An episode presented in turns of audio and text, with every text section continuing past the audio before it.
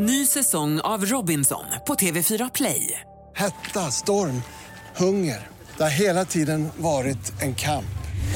Nu är det blod och tårar. Fan händer just nu. Det. är Detta är inte okej. Robinson 2024, nu fucking kör vi! Streama söndag på TV4 Play. Ukrainas president Zelensky på blixtvisit i Sverige ska träffa statsministern och kungafamiljen. Rapport från skogsbränderna i Kanada. Och inte på 20 år har så få barn fötts i Sverige.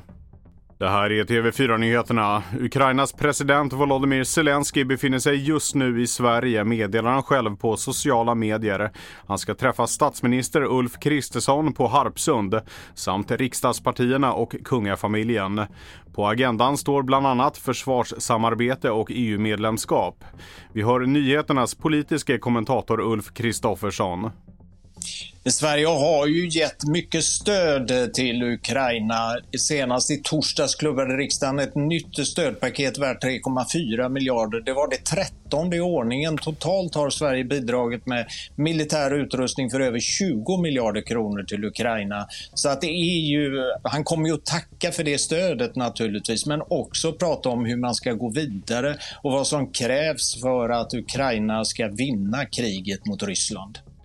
Klockan 13.30 hålls en presskonferens från Harpsund. Den kan du se på tv4.se. Och nu till skogsbränderna i Kanada. Nyheternas utsände Thomas Kvarnkullen rapporterar från Calgary. Ja, myndigheterna i Yellowknife meddelade vid en presskonferens tidigare att man nu lyckats få ut 19 000 människor under den evakueringsinsats som pågått under de senaste dagarna. Många har lämnat med sina egna bilar men flera tusen har också fått lämna sin hemstad med flyg för att eh, bland annat anlända hit till Calgary där man nu inhyses på olika hotell i väntan på nya besked.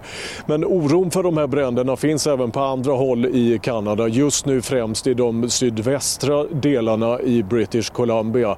Och den kanadensiska regeringen sa nu i natt att man nu sätter in stora militära resurser under det som beskrivs som den värsta brandsäsongen någonsin i landet.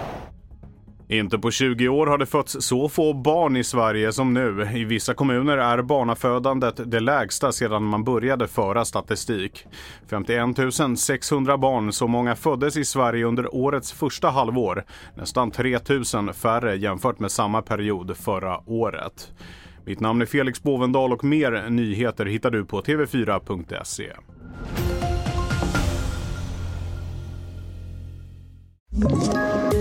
Ett poddtips från Podplay. I podden Något Kaiko garanterar östgötarna Brutti och jag, Davva, dig en stor dos skratt.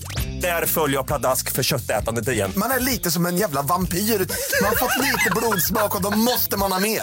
Udda spaningar, fängslande anekdoter och en och annan arg rant.